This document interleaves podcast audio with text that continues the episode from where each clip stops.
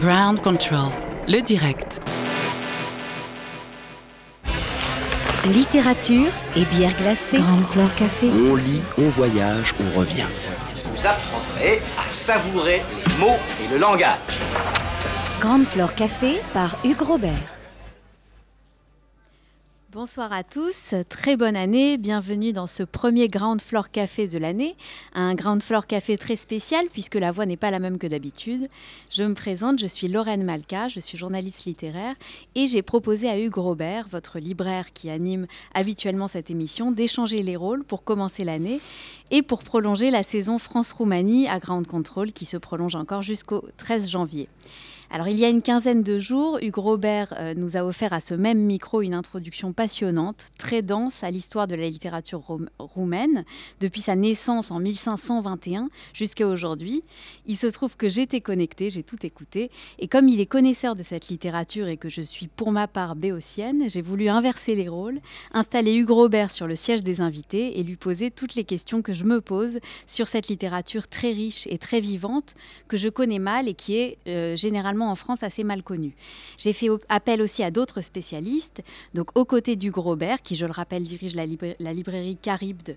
Euh, à côté d'ici dans le 12e et euh, qui, a aussi, euh, qui vend aussi des livres à grande contrôle, nous recevons Laure Inkel, traductrice de littérature roumaine, photographe, reporter pendant 12 ans en Roumanie, Moldavie et Bulgarie, co-organisatrice de la Tournée des traducteurs, qui est un programme destiné à donner de la visibilité à la littérature roumaine traduite en français, et qui est plein d'autres choses encore, elle va nous en parler.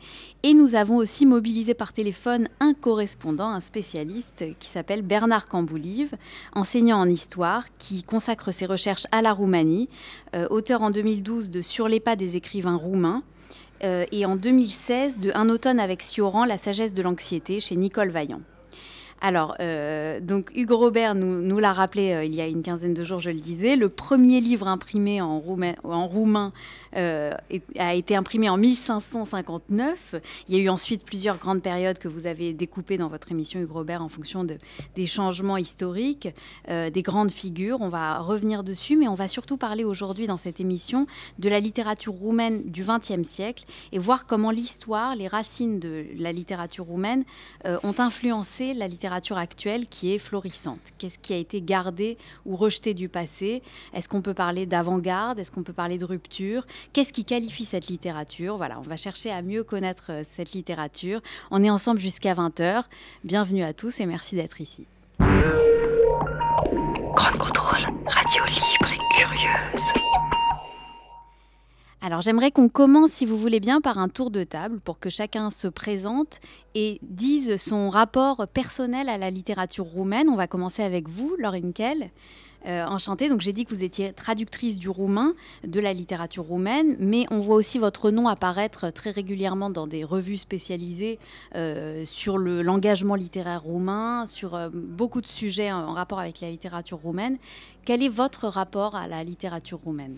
Bonsoir, euh, je suis heureuse d'être là avec vous en ce début d'année pour parler de littérature roumaine.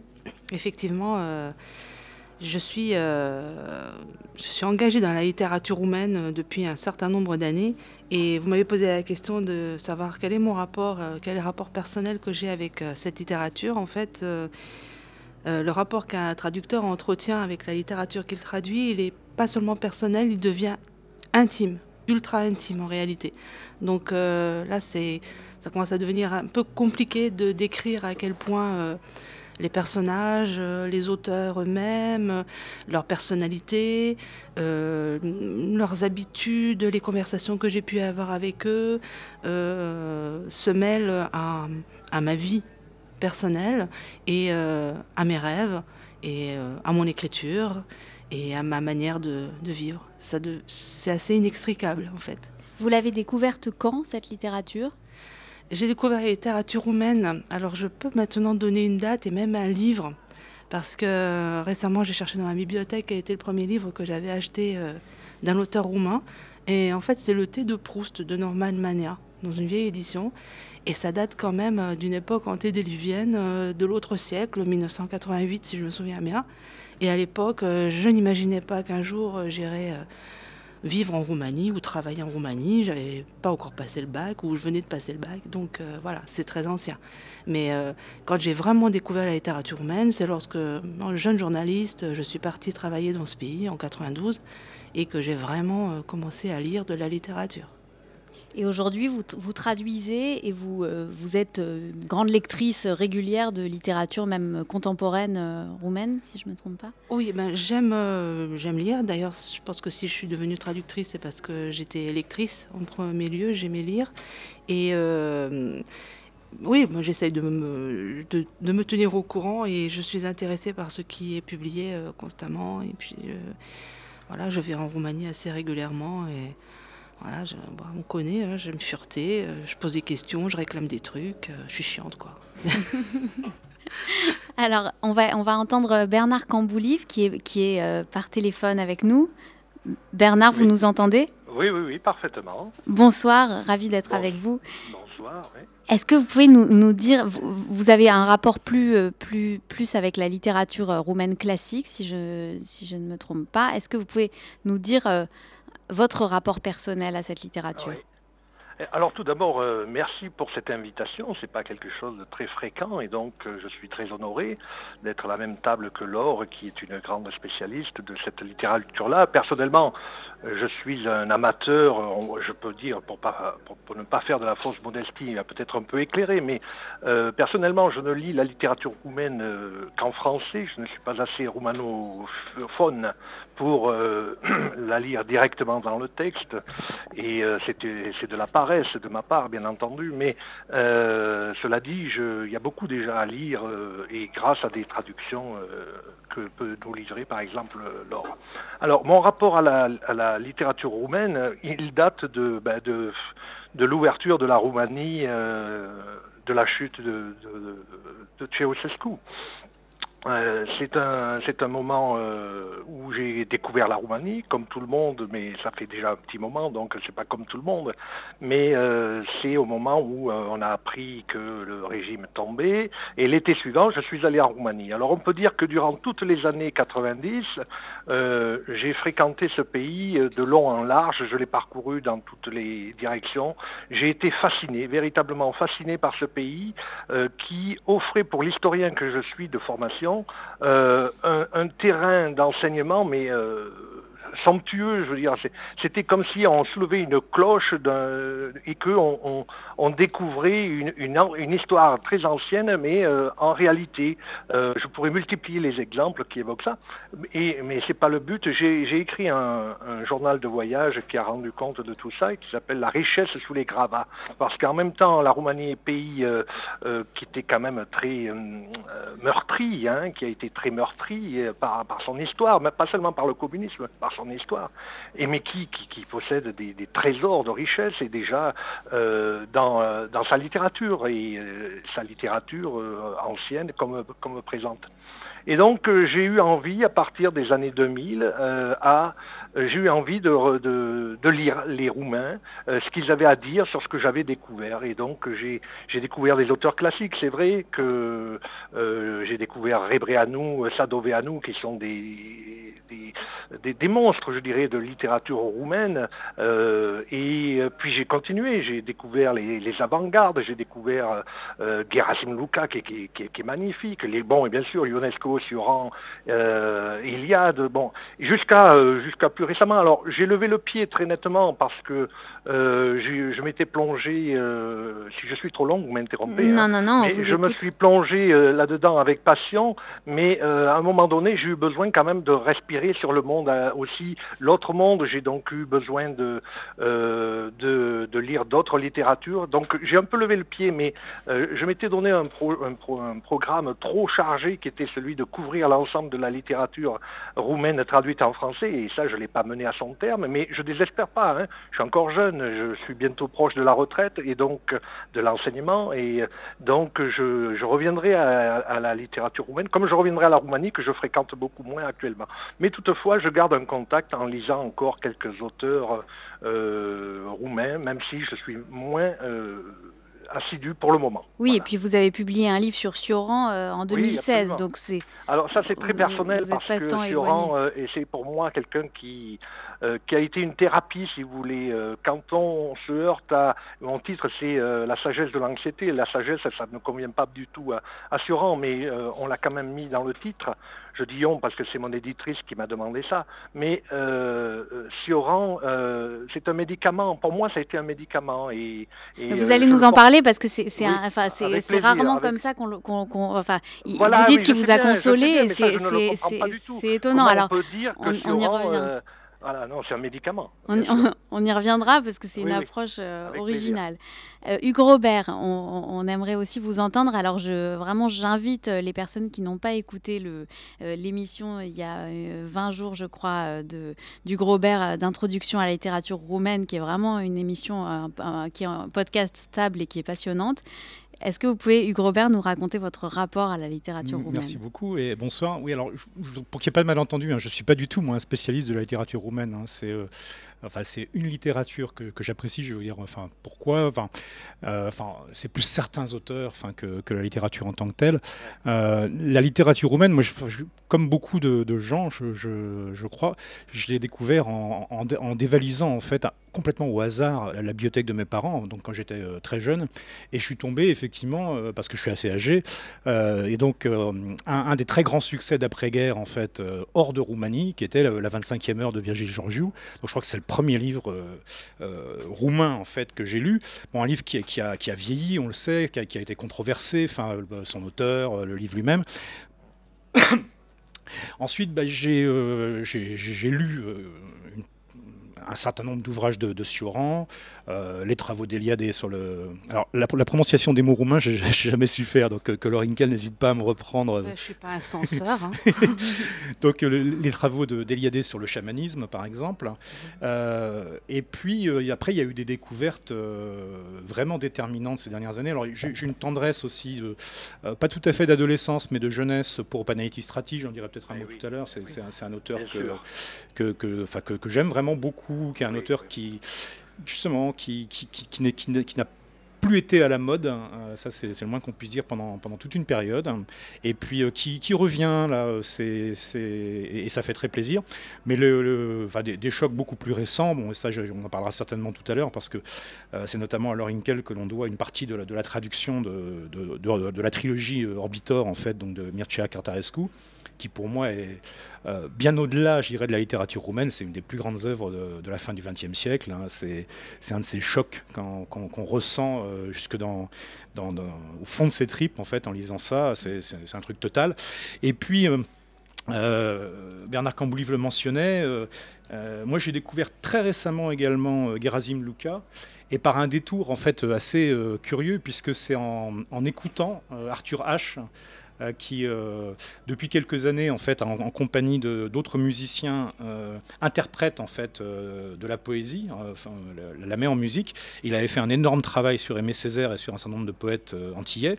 Et puis il a fait un travail sur Gerasim Luca. Et là, je suis tombé en arrêt, en me disant, waouh, c'est extraordinaire ça. Enfin, j'avais jamais entendu ça. Mais bon, quelle est la part? Il y, a, bien entendu les mots de Gerasim Luca, et puis il y a malgré tout la voix, la, musique et la, manière dont Arthur H s'en Donc ça nous éloigne un petit peu de la littérature roumaine. Mais euh, non, la littérature euh, euh, roumaine, après, moi, j'ai pas de, rapport comment dire, intime avec la Roumanie. Je n'ai jamais été en tant que touriste en, Roumanie, même si dans une vie précédente, parce que ça fait seulement quelques années que je suis libraire, j'ai fait tout autre chose avant ça. Euh, j'ai eu l'occasion, dans les années 99-2000, en fait, d'y passer assez fréquemment parce que le, groupe industriel pour lequel je travaillais à cette époque-là avait des usines en Roumanie, en fait, et donc euh, j'ai visité les rayons de cité de Rimnicu Vilcea, de Bistrița, de Cluj-Napoca. Euh, donc en Transylvanie et puis en, Roumanie centrale, donc à l'époque où il y avait des, grands combinats en fait datant de, de l'époque communiste. Euh, qui était en train de se transformer doucement en, entreprise euh, entre guillemets moderne, en, n'ayant plus à l'intérieur d'un même combinat les boulangeries, les, ateliers de réparation de chaussures, enfin qui, faisaient partie de, choses assez étonnantes. Mais là aussi, ça nous éloigne beaucoup de la littérature roumaine. pas du tout. Ah, moi, je trouve que pas du tout. Je vous dirai après pourquoi. bah, on vous écoute, Laure, allez-y. Ah oui, moi, ça moi, je trouve ça assez fabuleux, euh, cette confession que vous venez de livrer, euh, Bernard, parce que euh, déjà, j'aimerais savoir quel texte de Arthur, Arthur H, quel texte de Gerasim Luka il a, il a mis en musique. Ça m'intéresserait beaucoup. Je suis une fan absolue de Gerasim Luka. Et à l'heure actuelle, il faut vraiment aller voir au musée Pompidou à Paris. Euh, vu qu'il y a aussi euh, une, saison roumaine euh, concernant les arts plastiques, il y a une salle entière dédiée à Gerasim Luka. Et Gerasim Luka, c'est un des premiers artistes qui a fait des, hum, hum, des, présentations vidéo. Et son grand truc, le truc qui a fasciné pas mal d'autres intellectuels français à l'époque, c'était le bégaiement. Et, euh, et c'est assez extraordinaire à voir. Et donc, dans cette salle de Pompidou, c'est le moment où y aller. Quoi. Il y a des lettres. C'est un, une survivance du surréalisme, ce, ce, poète-là. Voilà. Et donc ça ne nous éloigne pas de la littérature roumaine parce qu'il y a un truc spécial dans cette littérature, peut-être pas seulement pour cette littérature, mais elle est très imbriquée avec la littérature française. Donc euh, voilà, Gerasim Luka, Arthur H, moi, je dis nos problèmes, c'est complètement naturel. Et, euh, et, alors, quand j'entends, euh, euh, je vous entends parler et décrire ces combinats et ces halles industrielles et ce monde un peu en décrépitude et en changement et, et cet univers qui passe et qui se transforme, je dis, mais c'est pas étonnant que vous soyez un fan de Mircea Cartarescu parce que, parce que voilà, il y a une une, une, anatomie interne, une anatomie industrielle, architecturale, qui est complètement le domaine euh, stylistique, le domaine personnel de Mircea Cartarescu. Et c'est là qu'on vit effectivement un trip littéraire euh, très particulier et total avec cet auteur. Alors, euh, Bernard Camboulive, on vous entend euh, hocher de la tête de, à distance. Euh, est-ce que vous, aussi, vous, j'imagine que vous faites le lien entre le peuple et, sa littérature, puisque vous, vous disiez tout à l'heure que vous avez commencé par vous passionner pour, pour, ce, pour, pour ce pays et qu'ensuite vous avez découvert les grands auteurs classiques roumains. Est-ce que, bah, qu'est-ce que vous diriez de la spécificité de, des grands auteurs classiques euh, roumains? Comment, Quelle est la spécificité de cette littérature? euh, les auteurs classiques. J'aimerais, je vais y revenir, hein, vous mhm. parlez de Rebreanu, l'insurrection, Rascuala, euh, ou des grands romans de donc euh, classiques euh, qui, mettent en rapport la, population roumaine dans, l'histoire et dans la littérature. Mais euh, rebondir sur ce qui vient d'être dit, c'est vrai qu'il y a un lien avec la culture française. Quand vous voyez que, puisqu'on en a cité deux, c'est Gerasim Luka et Panaïtis Strati, c'est deux monstres, moi je, les adore les deux.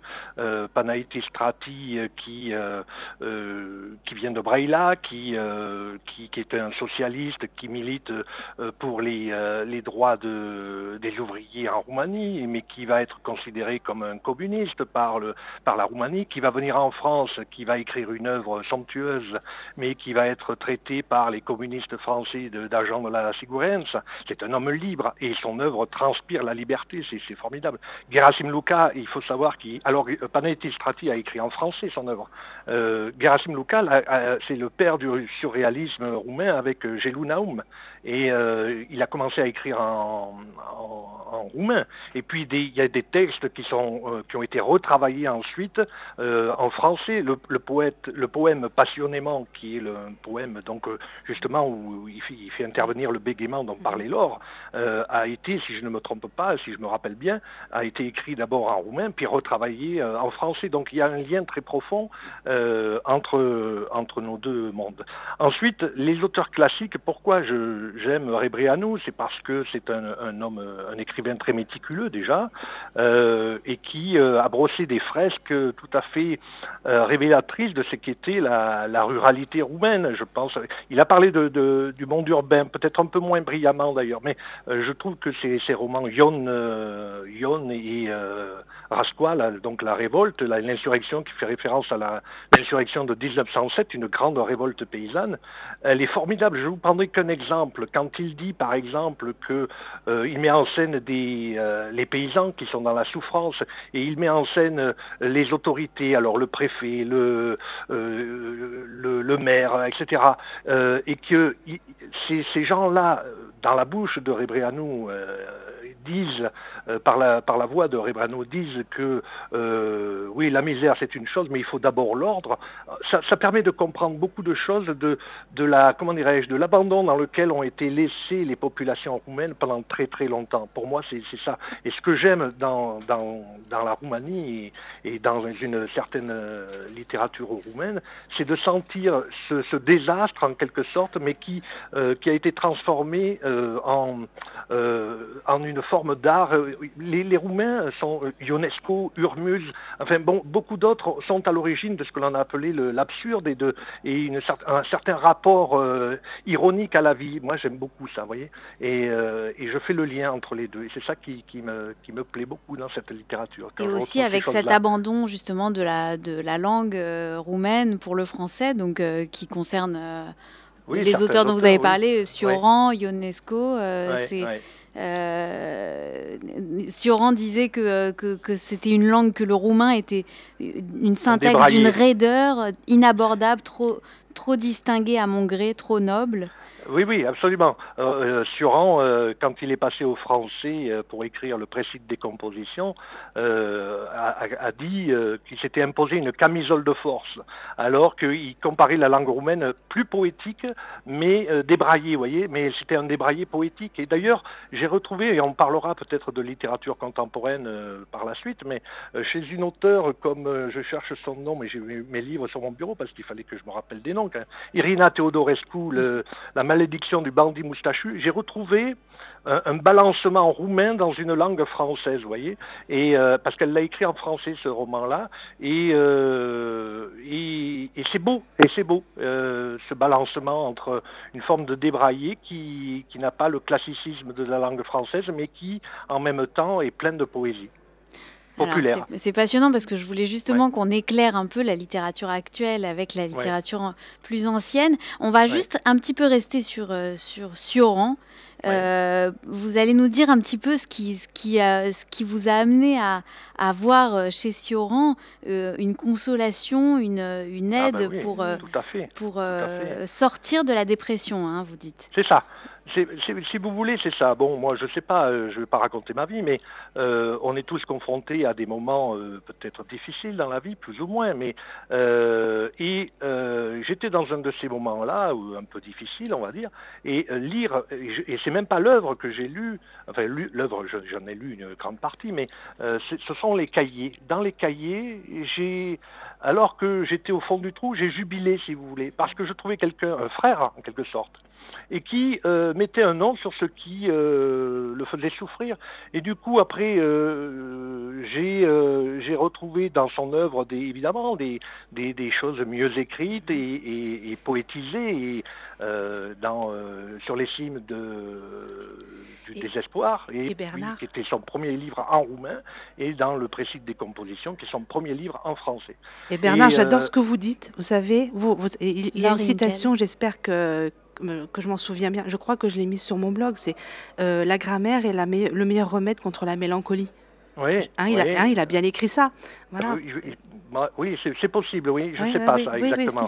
Mais euh, alors, pour, pour, répondre vraiment à la question qui est posée, euh, en quoi il est, les gens, en quoi il est un médicament pour moi, c'est qu'il appelle un chat un chat qui a fait une dépression sera euh, toujours dans la dépression. Et il va même plus loin. Euh, la dépression est, le, comment dirais-je, l'état euh, naturel de, l'homme. Et moi, ça, j'y crois beaucoup.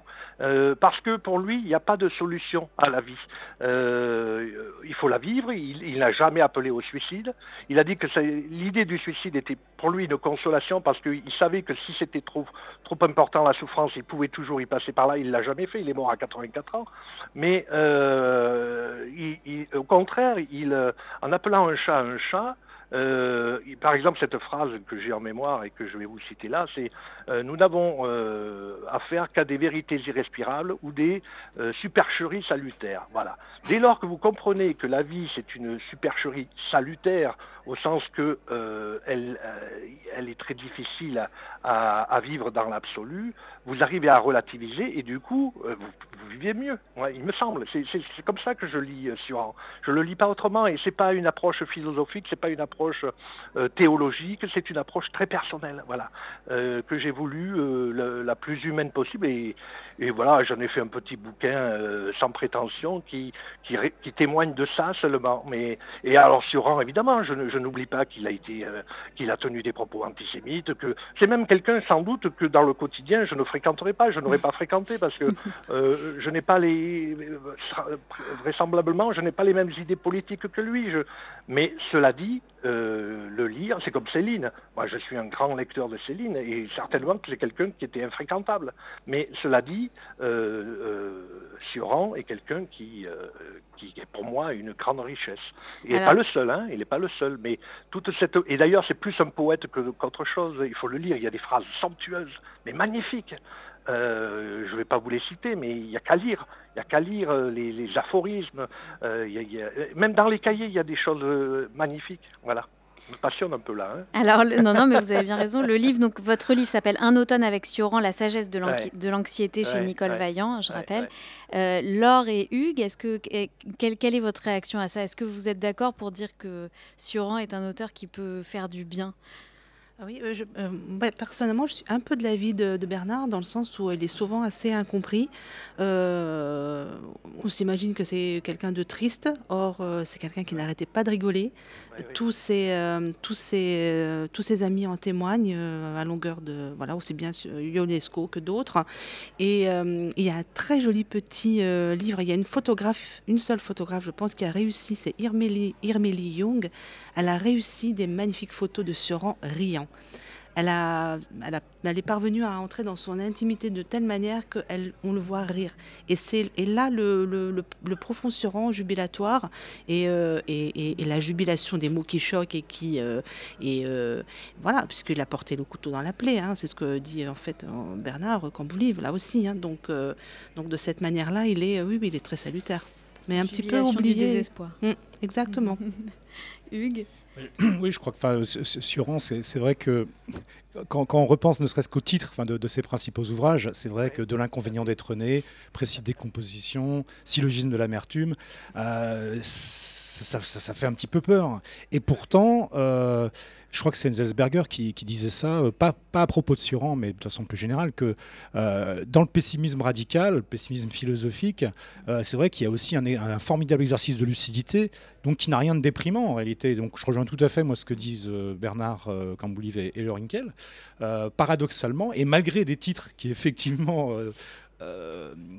incite à plonger dans, dans, le, dans, le, noir et dans la, dans la noirceur, en réalité, il y a euh, une, toute une composante. Euh, alors, joyeuse est peut-être pas le terme, mais en tout cas, euh, oui, avec un, espèce d'optimisme paradoxal qui, qui, trouve sa source dans cette lucidité, dans cette, dans cette terrible justesse. Hein, de... Qui appelle un chat un chat, comme disait Bernard. Oui, tout à fait.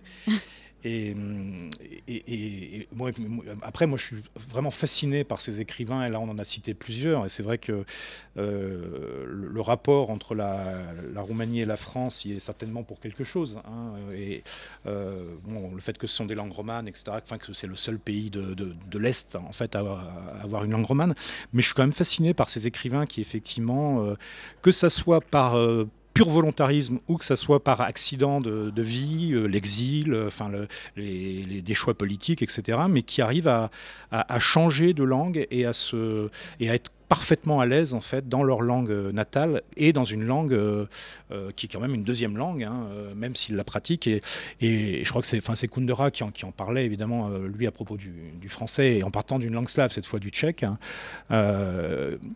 qui, qui, ouvre aussi cette perspective. Et c'est vrai qu'on fait le choix hein, de, parler de, littérature roumaine, là. mais euh, chaque littérature nationale, euh, quelle qu'elle soit, est toujours à la fois une littérature nationale et puis une composante de la littérature en général. Et, et, beaucoup de ces auteurs nous le démontrent, je pense. Euh, Mircea Cartarescu, Émile Sioran, euh, Gerasim Luca sont certes des auteurs roumains, mais c'est surtout des, des, grands auteurs, enfin, et, et, qui transcendent les frontières, de, pas seulement par la langue en fait, mais de, bien des façons. Euh, et, ça, je trouve ça particulièrement fascinant, tout, en évidemment en étant complètement nourri par euh, euh, l'histoire de la Roumanie, par les paysages euh, de la Roumanie le cas échéant, enfin peut-être moins pour Suran parce que il n'y a pas vraiment de composantes, enfin en tout cas dans mon souvenir. Non, c'était pas du genre à faire des descriptions des, des montagnes et des pâquerettes. Paysage intérieur plutôt.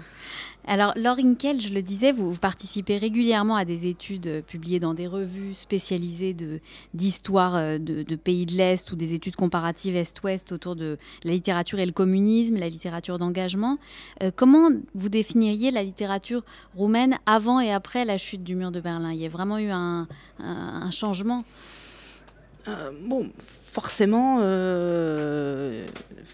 évidemment, quand, euh, quand on écrit dans un pays et euh, que nos écrits, avant d'être publiés, sont soumis au regard d'un censeur, euh, il est bien clair que le jour où ce censeur n'existe plus, on se retrouve devant un choc. Ça, c'est une chose très intéressante qui est analysée et décrite et expliqué par euh, plusieurs auteurs euh, qui ont euh, vécu cette période-là. La plupart des auteurs actuellement en vie et en activité.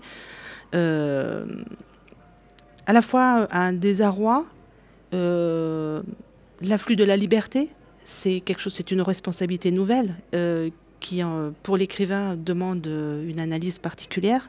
C'est quand même c'est un changement de paradigme, c'est un changement d'histoire, c'est un changement personnel. C'est parfois un changement de vocabulaire, euh, puisque bien, entendu, les, censeurs sont toujours des butors. Et donc, euh, euh, comme le dit Stéphane Agopian, un auteur que j'aime beaucoup, ou comme l'explique aussi Anna Blandiana, l'auteur culte, la romancière et la poétesse culte roumaine, que j'adore également, ou Gabriela Dameșteanu et d'autres encore. Euh, les censeurs étant des butors, ils se, limitent bien entendu d'abord à des listes stupides de mots, euh, de mots interdits. Mais bien entendu que la, censure euh, allait bien au-delà. Donc, la, littérature a changé. Elle a changé de thème, elle a changé de manière de, voir le monde. Voilà. Bien sûr, il y a. Les personnalités ne changent pas. Donc, c'est des évolutions, c'est sur du long terme. Ce qui a été intéressant dans, dans, la littérature roumaine après 90, c'est euh, qu'il y a, eu un moment de digestion assez longue euh, a été nécessaire. Et euh, ça s'est vu puisque les livres sont aussi, leur nature, c'est d'être édités. Et donc ça s'est vu dans un changement au plan éditorial en Roumanie. Et euh, tout le monde s'accorde pour reconnaître que euh, l'apparition aux alentours de 2004, 2003, 2005 d'une nouvelle collection chez dans la maison d'édition Polyrome s'appelle Ego Prose, déjà, voyez, dans le terme de la, dans le mot, de la, dans le titre de la collection, il y a ego. Déjà, on, se permet de se mettre en avant. Ça, déjà, ça dit quelque chose de ce que cette littérature, de ce, de ce que cette maison d'édition va proposer. Ça a été un changement. D'un coup, on a parlé euh, de la, de ce qu'on appelle la transition la transition, euh, euh, ça veut dire la transition vers la liberté, la transition vers une, nouvelle économie, euh, une, transition sociétale en quelque sorte, en, réalité. Et donc c'est là que sont apparus des écrivains qui sont aujourd'hui dans la pleine maturité de leur écriture, comme Dan Lungu, qui est paru en France, comme Lucian Dan Teodorovic comme, comme Lazarescu et comme d'autres encore. Donc si je comprends bien, autour des années 90, il y a eu euh, une pause, un, silence, un moment de digestion, comme vous disiez, et, c'est à partir de 2004-2005 qu'on voit un nouveau souffle euh, émerger et qu'on peut parler vraiment de cette, euh, un peu ce que certains appellent la, la nouvelle, vraiment la nouvelle littérature Oui, il y, a, il y, a, un moment de sidération et un moment aussi de préoccupation politique. Là, la personne, l'écrivain qui a peut-être le plus, le mieux raconté ça, c'est Gabriela Adamestanou, qui était parfaitement bien placée pour ça, puisqu'elle était romancière, euh, déjà publiée euh, avant 1989, euh, critique littéraire, et d'un coup, en 89, elle a abandonné l'écriture pendant un certain nombre d'années et elle s'est plongée dans la lutte politique. Elle a pris en charge euh, euh, les colonnes de la très célèbre revue euh, hebdomadaire 22. Et, voilà, elle s'est voilà, quand on se plonge corps et âme dans la lutte politique et dans, et dans, dans la lutte citoyenne, et on, on, on s'absente un petit peu de soi-même et on s'absente de son écriture. Ensuite, elle y est revenue, puisque c'est une, pareil, donc une, romancière euh, en pleine possession de, de ses moyens et, avec une œuvre en, pleine, en, plein, en plein développement. Euh, voilà, ça, vous voyez, c'est et puis alors il y a aussi après 89, il fallait aussi euh, euh, publier ce qui n'avait pas été publié. Voilà, donc il y a eu et puis il faut se remettre dans le contexte. Imaginez en, en 89-90 ce que c'était euh, les livres, dans quelles conditions matérielles ils apparaissaient sur le, marché. Si on veut les conserver dans les bibliothèques, il faut les mettre dans des conditions d'hygrométrie particulières parce que ça se, ils sont poussiéreux, ils sont dans un papier de tellement mauvaise qualité qu'ils se, qu'ils se délitent. J'en ai quelques-uns à la maison, je pense que dans 20 ans, ils n'existeront plus.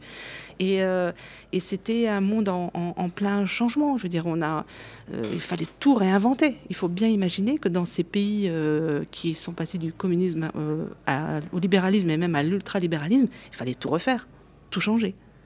Donc la littérature qui est euh, témoignage du monde, bien entendu, a pris euh, tout ça en route. Voilà. Bon, c'est difficile de, de, de, de, dire précisément, voilà, à partir de tel moment, euh, les thèmes changent de telle manière. Ça, D'autant ça... qu'on est encore dedans, j'imagine, ben parce oui. que les auteurs actuels dont vous parlez euh, ont vécu euh, l'avant et après, souvent. oui, euh, communisme. Ben oui, ça c'est pas. Parfois, on nous fait le reproche euh, en disant euh, oui, la, la, littérature roumaine, elle parle que de la dictature. Bon, ben, c'est faux, mais on peut pas. déjà, c'est faux, voilà. Et ensuite, on ne peut pas éliminer son histoire. Je veux dire, ça fait partie de soi et ça fait partie de sa littérature. Je veux dire, quel sens ça a aujourd'hui de, de, devenir un écrivain et de se mettre à parler seulement, je sais pas moi, du tourisme en Thaïlande? On ne peut pas faire son œuvre littéraire sous le tourisme en Thaïlande en taisant complètement son histoire et son histoire personnelle. Hugues Robert, est-ce que dans votre librairie, vous avez senti ce, renouvellement de la littérature euh, roumaine euh, euh, dû à, enfin, au, au, fait qu'elle soit démocratique?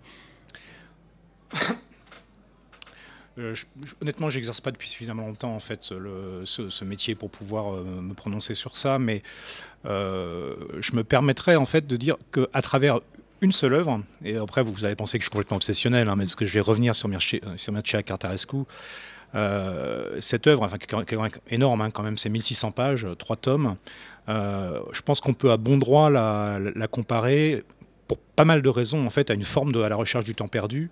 Euh, au moins aussi rusé, au moins aussi subtil, hein, mais qui pour moi est une métaphore à part entière à la fois de l'histoire de la Roumanie contemporaine et de la littérature roumaine elle-même. Et je pense que c'est dans l'art de Cartarescu, qui est, qui gigantesque hein, et, qui, qui, euh, qui, a une sorte de génie mystificateur en, plus, c'est-à-dire qu'il qu adore... Euh, cacher des choses à l'intérieur des choses, euh, pas par malice, mais parce que c'est. Mais il y a vraiment une question de. Quand on lit les, trois tomes, qui sont vraiment des tomes indépendants, parce qu'il y a une forme de palimpseste, euh, d'une certaine façon. C'est que quand on lit le premier, qui, dont le centre de gravité est quelque part entre les années 30 et les années 1950, on parle beaucoup de, la guerre mondiale, euh, on le mentionnait tout à l'heure, euh, bien avant en fait l'avènement du communisme en en Roumanie et de la dictature, euh, il y a eu euh, cette période en fait de l'avant-guerre euh, avec justement, c'est pas complètement par hasard qu'un bon nombre d'intellectuels roumains ont eu ensuite ont, été critiqués pour des engagements qui étaient effectivement entre droite conservatrice et extrême droite fascisante hein, pour un certain nombre d'entre eux, plus les questions d'antisémitisme, etc. Donc ça c'est quelque chose qui a beaucoup imprégné d'ores et déjà et Cartarescu évidemment ne fait pas du tout l'impasse sur, sur ça, donc on parle, on, on avance jusqu'aux années 50 50. Et ensuite, il y a un deuxième tome, donc L'œil en feu, qui lui prétend avoir son centre de gravité dans les années 60-70, mais qui en fait fait déjà une, première relecture de, cet héritage. Et quand on arrive au troisième et dernier tome, celui qui a traduit Laure Inkel, euh, L'aile tatouée, donc qui, théoriquement parle effectivement du moment de la chute de, de, de, c'est là que ça se passe. Et en même temps, on relit une troisième fois euh, la, Deuxième Guerre mondiale ou une deuxième fois la dictature communiste. Et toutes les choses, en fait, reprennent un sens différent. C'est-à-dire que le, présent vient éclairer euh, le passé. Et donc, évidemment, c'est totalement présent, hein, cette, dictature. Et je rejoins tout à fait ce que disait Laure. On ne va pas demander à une littérature nationale, à des romanciers, même euh, jeunes, d'ignorer quelque chose qui, a, une telle importance pour le, pour le pays au cours des, 50 ou 60 dernières années. ensuite, et ça, je pense que ça, c'est l'art des, romanciers et des romancières, c'est d'utiliser ce matériau pour faire autre chose. Et là, je crois que en effet, les, noms que mentionnait euh, Inkel, il y a une floraison de, depuis une quinzaine d'années hein, de, choses où effectivement il y a euh, d'un seul coup les perspectives qui s'ouvrent. Euh, on peut, euh, il y a aussi des questions qui n'est pas propre à la Roumanie, mais qui est, pour de nombreux pays, il y a des questions d'accès aussi beaucoup plus facile à l'ensemble de la littérature étrangère, qu'elle soit traduite en roumain, en, en, anglais, en français, etc. Il y a il y a d'un seul coup un bouillon de culture qui, se met à, foisonner. Et ça, oui, je pense qu'on le ressent. Enfin, qu'il y a, après, il, y a, il, y a, un travail de pionniers et de pionnières qui sont sans arrêt en alerte, justement, pour faire découvrir à des éditeurs français, et donc à des lecteurs ensuite, euh, ce qui se fait en Roumanie aujourd'hui, euh, en, ce moment même. Et, c'est là qu'il y a vraiment un, travail de passeur qui est, plus de la moitié en fait de, de, ce que font les, les, traducteurs ou les traductrices exemplaires qui sont des explorateurs en fait comme, comme Laure Enfin, oui, c'est vrai. Alors, je ferai une toute petite parenthèse. Il y a un exemple euh, euh, vraiment éclairant d'auteur jeune, donc qui n'a pas connu euh, le, fin fond de la dictature stalinienne, hein, l'époque de Gurgudej, et puis ensuite le début de Ceausescu, etc. Il est né en 73 ou 77 de mémoire. C'est Lucian Dan Teodorovic. Il a écrit un magnifique ouvrage, un roman qui s'appelle L'histoire de Bruno Mattei dont on m'a encore reparlé récemment parce que des lecteurs de, de Grande-Bretagne, de Suisse et du Portugal m'ont envoyé des mails en me disant mais pourquoi on n'a pas entendu parler de ce livre en français C'est extraordinaire. Basé sur, à partir d'une histoire de marionnettiste, on a une parabole extraordinaire sur euh, l'enfermement, l'équilibre personnel que l'on doit garder pour survivre dans un espace concentrationnaire. Et cet homme-là, hein, qui n'a qui a pas vécu ça, on dirait, euh, on dirait que c'est écrit par quelqu'un qui l'a vécu dans ses tripes. Et euh, l'histoire de Bruno Mattei, écrit par Lucian Dan Todorovic. Et alors, les lecteurs euh, parisiens ont la chance suivante, c'est que le 19, il sera à Paris. Donc, il faut s'informer un petit peu et voir. Il va être présent pour une rencontre dans une bibliothèque parisienne, dans le 15e, la bibliothèque Tillion. 19 janvier. 19 janvier. On le note. Oui. Alors justement, Lucian Dan Teodorovic euh, avait été interviewé en, 2013 à, cette époque, à, ce moment, cette année-là, on parlait beaucoup de littérature roumaine puisque la Roumanie était invitée d'honneur euh, au Salon du Livre de Paris. Et euh, il y avait eu une enquête en 2013 à cette occasion euh, par, Le Monde euh, qui avait interrogé cet auteur. Et cet auteur disait, cet auteur qui est aussi éditeur, disait qu'il il, sentait qu'on était en train de vivre une, période extrêmement importante dans la littérature roumaine et aussi dans le cinéma roumain. Il disait qu'il y avait vraiment un, un, changement, une transition, quelque chose qui était une période aussi importante que dans l'entre-deux-guerres pour la société roumaine, que il sentait qu'on vivait quelque chose de très important et que ça allait être dans les années à venir une grande surprise euh, pour l'Occident. Euh, bah oui, il a raison. Je pense qu'aujourd'hui, tout le monde connaît euh, la nouvelle vague euh, du cinéma roumain. là, cet hiver, c'est vrai que c'est un peu l'occasion, un peu partout en France, il y a des rétrospectives, on peut voir des films roumains. C'est pas du tout. c'est un peu sorti de, l'exceptionnel. Et puis, il y a eu des, des réalisateurs roumains primés à Cannes. ils sont régulièrement primés à Berlin. L'ours d'or et l'ours d'argent, ils en ont pléthore. Donc, oui, ça fonctionne.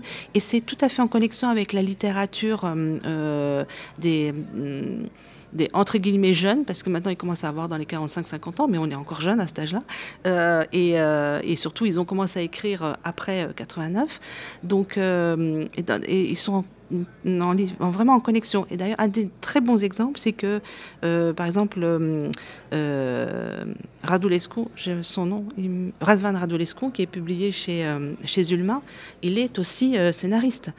Florine Lazarescu, qui a été publié au CIRT avec un de ses romans, eh bien, il est aussi auteur de, de scénarios. Voilà, donc il y a des connexions très claires entre les deux, les deux arts. Alors ça, c'est pour ce qui est de, la littérature roumaine à l'étranger, particulièrement en France. Euh, en revanche, dans cette même enquête, il y avait une réserve qui était émise et puis une interrogation que j'ai trouvée intéressante. Euh, on, se demandait dans cette enquête si la littérature roumaine, en devenant euh, florissante et, plus démocratique, perdait de sa noblesse, puisque donc en étant plus dissidente, est-ce qu'elle elle perdait de sa noblesse? Et la question était posée parce que les Roumains apparemment ne, ne lisent, lisent très peu de littérature roumaine et lisent surtout des, euh, euh, des écrivains étrangers. Euh, est-ce que, est-ce que en allant régulièrement en Roumanie, euh, vous avez une idée de alors, ce qui est certain, c'est que la les Roumains adorent la littérature étrangère, particulièrement la littérature française, qui est très traduite très rapidement en roumain, voilà, par les collègues traducteurs en Roumanie qui font un travail euh, de fourmi, euh, très mal rétribué euh, et, très important.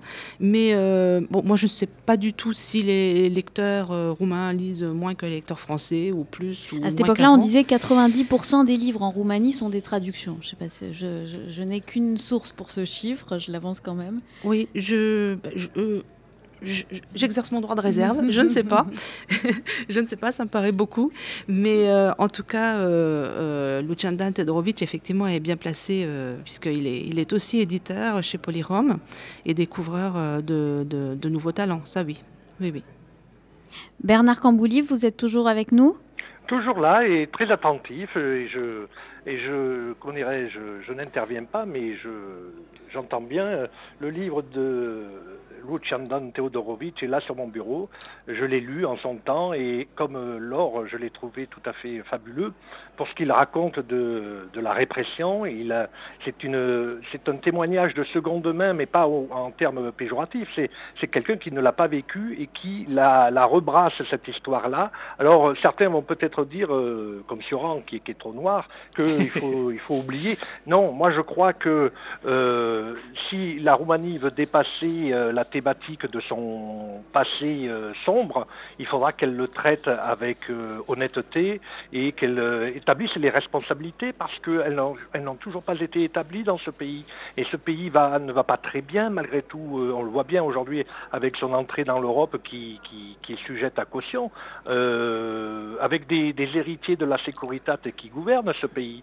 Eh bien, on n'a pas traité cette histoire-là. Et je pense que quelque part, c'est le rôle des écrivains aussi de faire la lumière sur ce qui n'a pas été, d'établir des responsabilités. Alors, elle n'a pas à s'ériger en juge, mais il faut amener le pays à faire ce travail. Et, euh, je pense qu'elle a ce rôle-là. Alors, pour en revenir, puisque euh, finalement, euh, vous, vous êtes inquiète par rapport à ma connaissance de la littérature tout à fait contemporaine, et vous avez raison. Mais, ah, moi, non, c'est vous qui, qui, me disiez de ne pas trop oui, oui, vous interroger là-dessus, mais j'ai bien compris, un peu bien compris que, je, vous pouviez Je lisais moins par rapport à alors, c'est clair que je la connais beaucoup moins. Et d'ailleurs, ce que dit Hugues va me donner envie de relire Carter Rescue parce que je ne l'ai pas trop fini, mais ça me permet de dire qu'au moment charnière de la, de la transition, vous voyez, il y avait une écriture avant qui était terriblement lourde quand même. Moi, j'ai en tête des auteurs des années 80 comme Augustine Bouzoura, que, mais mhm. j'ai peiné à lire ces, ces, grosses sommes textuelles, mais il y avait des choses dedans. Il y avait quand même déjà un regard très, très affirmé sur euh, la, dictature, etc.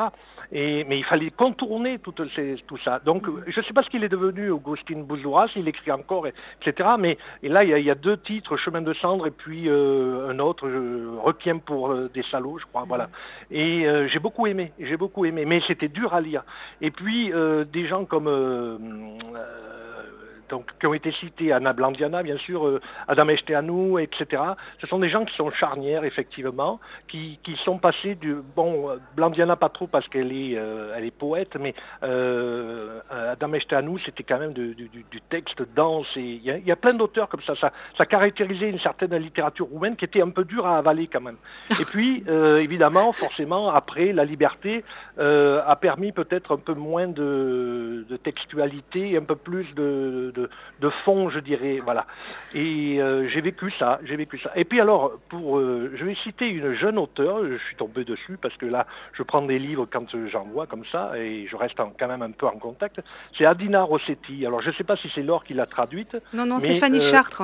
Ah oui, oui. Eh bien, moi, j'ai adoré son bouquin, Deadline, ça s'appelle. Pourquoi? Mhm. Parce que justement, c'est une toute jeune, elle est née en 79.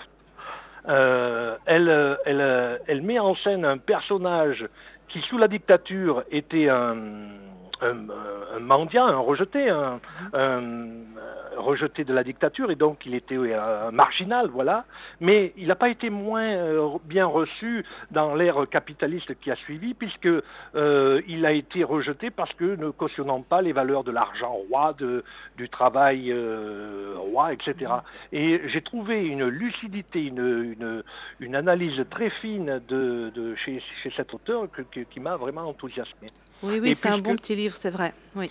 Hein il m'a semblé, moi, en tout cas, j'ai bien aimé. Je ne sais pas si elle a réécrit des choses, c'était en 2010 ou 2011, ça, mais voilà. Oui, oui, non, non, mais euh, c'est vrai que c'est intéressant sur, euh, sur ces, ces nouveaux, euh, sur le, c'est le monde du travail, puisqu'en fait, le thème principal, c'est le burn-out, le burn-out de, de, de, du personnage principal. Donc, Adina Rossetti, le, titre du livre? Deadline. Deadline, très bien. Est-ce que c'est votre recommandation? Parce que je vous ai demandé à chacun de venir avec une, une recommandation littéraire euh, ancienne ou, euh, contemporaine. Est-ce que c'est votre recommandation ou est-ce que vous avez un autre livre à, oh, nous recommander On, peut recommander celui-là, on peut recommander euh, ce qu'a dit Laure, l'histoire de Bruno Mattei. D'ailleurs, on devrait parler un peu des maisons d'édition. Il y a quelques maisons d'édition qui font du très bon travail hein, en France, et j'entends, mhm. pour publier la littérature roumaine. Gaïa, Les Cirtes, quelques autres. Hein, euh, que Laure connaît mieux que moi, mais mhm. euh, il y a vraiment du, bon travail. Je voudrais citer aussi des, il y a des, y a des Roumains et des Roumaines surtout. Il y a pas mal de femmes dans la littérature roumaine. Ça, Laure pourrait nous préciser ça, mais euh, qui écrivent depuis la France et en français. C'est Irina Teodorescu dont on a parlé. Mhm. il, y a, il y a eu un très bon bouquin, et ça je pourrais le recommander aussi, de quelqu'un qui vit à Gap, qui est passé au français, qui a écrit Terre des affranchis toujours chez Gaïa d'ailleurs, Liliana Lazare. Et franchement, ce bouquin, il est d'une poésie, il est, euh, il est un peu complexe parce qu'on navigue dans le temps, euh, sur la dictature, sur l'après, mais euh, le personnage central, c'est la forêt, la forêt magique en quelque sorte. Mais vous avez remarqué, pardon, je ne veux pas vous couper. il y a une grande poésie dans ce, dans ce roman. Voilà, encore mhm. un auteur. son second a été moins réussi, je trouve, mais celui-là était vraiment très bien. Ouais. Mais vous avez remarqué, la, la littérature, ça demande de se laisser emporter. Donc euh, Gabriela de Mechteanu, elle a écrit des magnifiques sagas. Ce sont des, livres de, fleuves sur des périodes euh, historiques avec des personnages de femmes qui sont très beaux. Et donc ça demande à se laisser porter un petit peu, mais comme la plupart des ouvrages roumains. Je peux vous donner ma recommandation à moi? On vous écoute. Alors je pense que 2019, c'est euh, l'année mondiale de Mircea Cartarescu. Son dernier roman, après sa trilogie qui dont la publication s'est étalée sur plus de dix ans en France, eh bien, il a publié euh, il y a quelques années, en 2015 ou 2016, un très beau, très bel ouvrage qui s'appelle Solénoïde. Il est en train d'être traduit dans toutes les langues européennes. Je pense que mon collègue italien vient de finir et donc ça, part, ça sortira en Italie aussi bientôt. Et c'est pour la rentrée littéraire de septembre chez Noir sur Blanc, son nouvel éditeur. Donc euh, c'est à suivre. Le nouveau Cartarescu, euh, la nouvelle occasion de devenir fan, voilà, c'est chez Noir sur Blanc et ça s'appellera Solénoïde. Une grande nouvelle, Hugues? Bah oui, bon, moi, il n'y a pas de mystère là. Je pense que j'ai un peu dévoilé mhm. déjà ma recommandation, mais Euh, donc euh, ça sera également Mircea Caracarescu, enfin c'est pas le seul, mais euh, et d'autant plus qu'il faudrait que toutes les auditrices et les auditeurs se mobilisent pour euh, envoyer des mails à, à- à- au groupe Gallimard pour exiger la réimpression euh, sans, sans attendre de Orbitor, le tome 1 en fait, qui est pour l'instant est épuisé. Donc euh, l'œil en feu et l'aile tatouée, donc eux sont bien disponibles euh, dans, la collection historique et d'ailleurs de, de chez De Noël. Mais Orbitor, pour l'instant, ne- n'est n'est pas disponible. Et c'est- terrible, parce que c'est Ben vraiment oui. une œuvre qui mérite euh, enfin, de, de s'y plonger, de s'y replonger. Enfin, c'est magnifique. Et pour, pour, pas- pour pas qu'on s'imagine qu'il n'y a que Mircea Caracarescu, euh, ben, on l'a mentionné tout à l'heure, euh, un, choc, enfin, pour moi, et je pense qu'il y a- qu'il- bien entendu, c'est d'une autre génération, c'est quelqu'un qui est, qui est- qui est- qui est beaucoup plus ancien, hein, qui est- mais qui est Gerasim Luka, parce que cette poésie, en fait, euh, à ce point charnelle, avec une intelligence sensible, euh, de, de- enfin, vraiment du, du- du ressenti poétique, euh, c'est c'est rare, et, et- et ça mérite vraiment plus qu'un détour. quoi. Oui, c'est difficile de citer un seul titre. hein. Non, mais allez-y, on a encore quelques minutes, vous pouvez Oui. en citer d'autres. Voilà, oui, effectivement, revenir à Panaïti Strati pour le redécouvrir, euh, découvrir les romans de Dan Longo en français, dont euh, Je suis une vieille coco, qui est très rigolo, qui montre qu'on peut, qu'on peut rire aussi. Qu'on peut rigoler avec la littérature Oui, roumaine. oui, oui, oui. Alors Laure, vous, avez euh, la tournée des traducteurs qui est, euh, qui, qui, euh, dont la programmation n'est pas terminée. on- Eh oui, elle est en plein, oui, oui. C'était, euh, nous avons euh, lancé avec Christina Hermésiou une tournée des traducteurs qui sont euh, bon, bah, les, ceux qui permettent que la littérature euh, étrangère soit lue en français. C'est quand même important. Donc on a mobilisé, euh, j'ai mobi- mobilisé mes collègues et je les fais tourner en France. Donc on a neuf dates.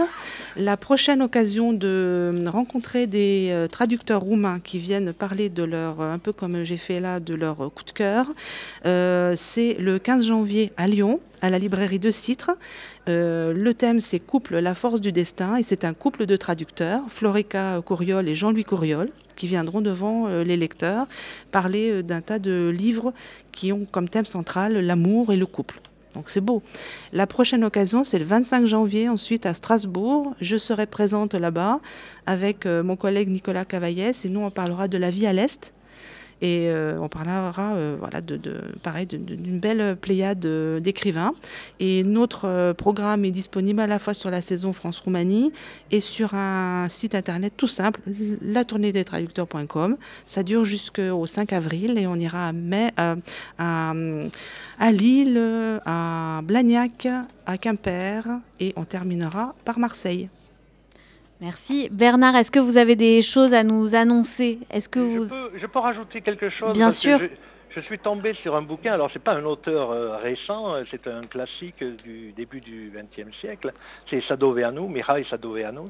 Euh, mais euh, moi je l'ai lu euh, parce que vous savez dans les années euh, 90 euh, j'ai fait toutes les, bouquinistes, il y avait beaucoup de bouquinistes de librairies qui, avaient des livres en français et j'ai ramené des, tas de trucs anciens, des, vieilles éditions, etc. Et j'avais lu euh, un, roman de Sadoveanu euh, dont le titre euh, c'était Sous le signe du, cancer, un truc comme ça. Et puis, par hasard, complètement à Montpellier, je vais à la librairie de Montpellier, la grande là, et euh, je tombe sur euh, Mireille Sadoveanu, Le règne du prince Doukas. C'est un autre titre, mais c'est le même roman, et je l'ai trouvé. Alors moi, je le conseillerais à ceux qui ont envie de- d'appréhender un peu l'histoire ancienne de la Roumanie, parce que euh, c'est pas un plaisir, euh, comment dirais-je, gratuit pour juste euh, euh, se promener dans les temps anciens, parce qu'on comprend la Roumanie d'aujourd'hui avec, euh, avec toute cette histoire. Il y a un film fabuleux, euh, Aférim, je ne sais pas si vous l'avez vu, mais c'est extraordinaire, sur euh, l'esclavage des tziganes et euh, le, relation, la relation entre le, le, boyard et ses... euh, la Roumanie est un pays qui, qui a émergé du servage, mais tardivement, et on peut comprendre un certain nombre de choses de la Roumanie contemporaine quand on va lire des auteurs comme celui-ci. Et là, c'est un auteur qui s'appelle Philippe Préau, alors bon, qui fait une édition, qui a publié dans une édition ultra détaillée, mais c'est très bien. Et donc, je le conseille, ce bouquin. C'est aux éditions alors, de La Rue d'Ulm. Voilà, c'est un peu universitaire, mais euh, franchement, c'est très bien. On Le signe du cancer, voilà. Donc ça, c'est un peu aussi un coup de cœur, mais il y en a tellement. Hein. Gerasim Luka, euh, euh, Stratis, Yoran, euh, il faut y aller, il faut y aller, il faut y aller. Je pense qu'on a noté déjà pas mal de choses. Il est, il Ouais, est bientôt l'heure. Est-ce que Hugues, vous avez des événements à annoncer euh, dans votre librairie? Oui, mais alors qui sont assez éloignés de la littérature roumaine, mais effectivement, on reçoit la semaine prochaine un, auteur qu'on aime beaucoup, enfin qu'on a déjà reçu souvent chez Caribe et qui, qui, s'appelle Olivier Martinelli, en fait, dont le nouveau roman sort chez Robert Laffont cette semaine. Et donc, ça sera jeudi prochain chez Caribe, donc Olivier Martinelli qui à chaque fois nous, nous apporte vraiment du bonheur.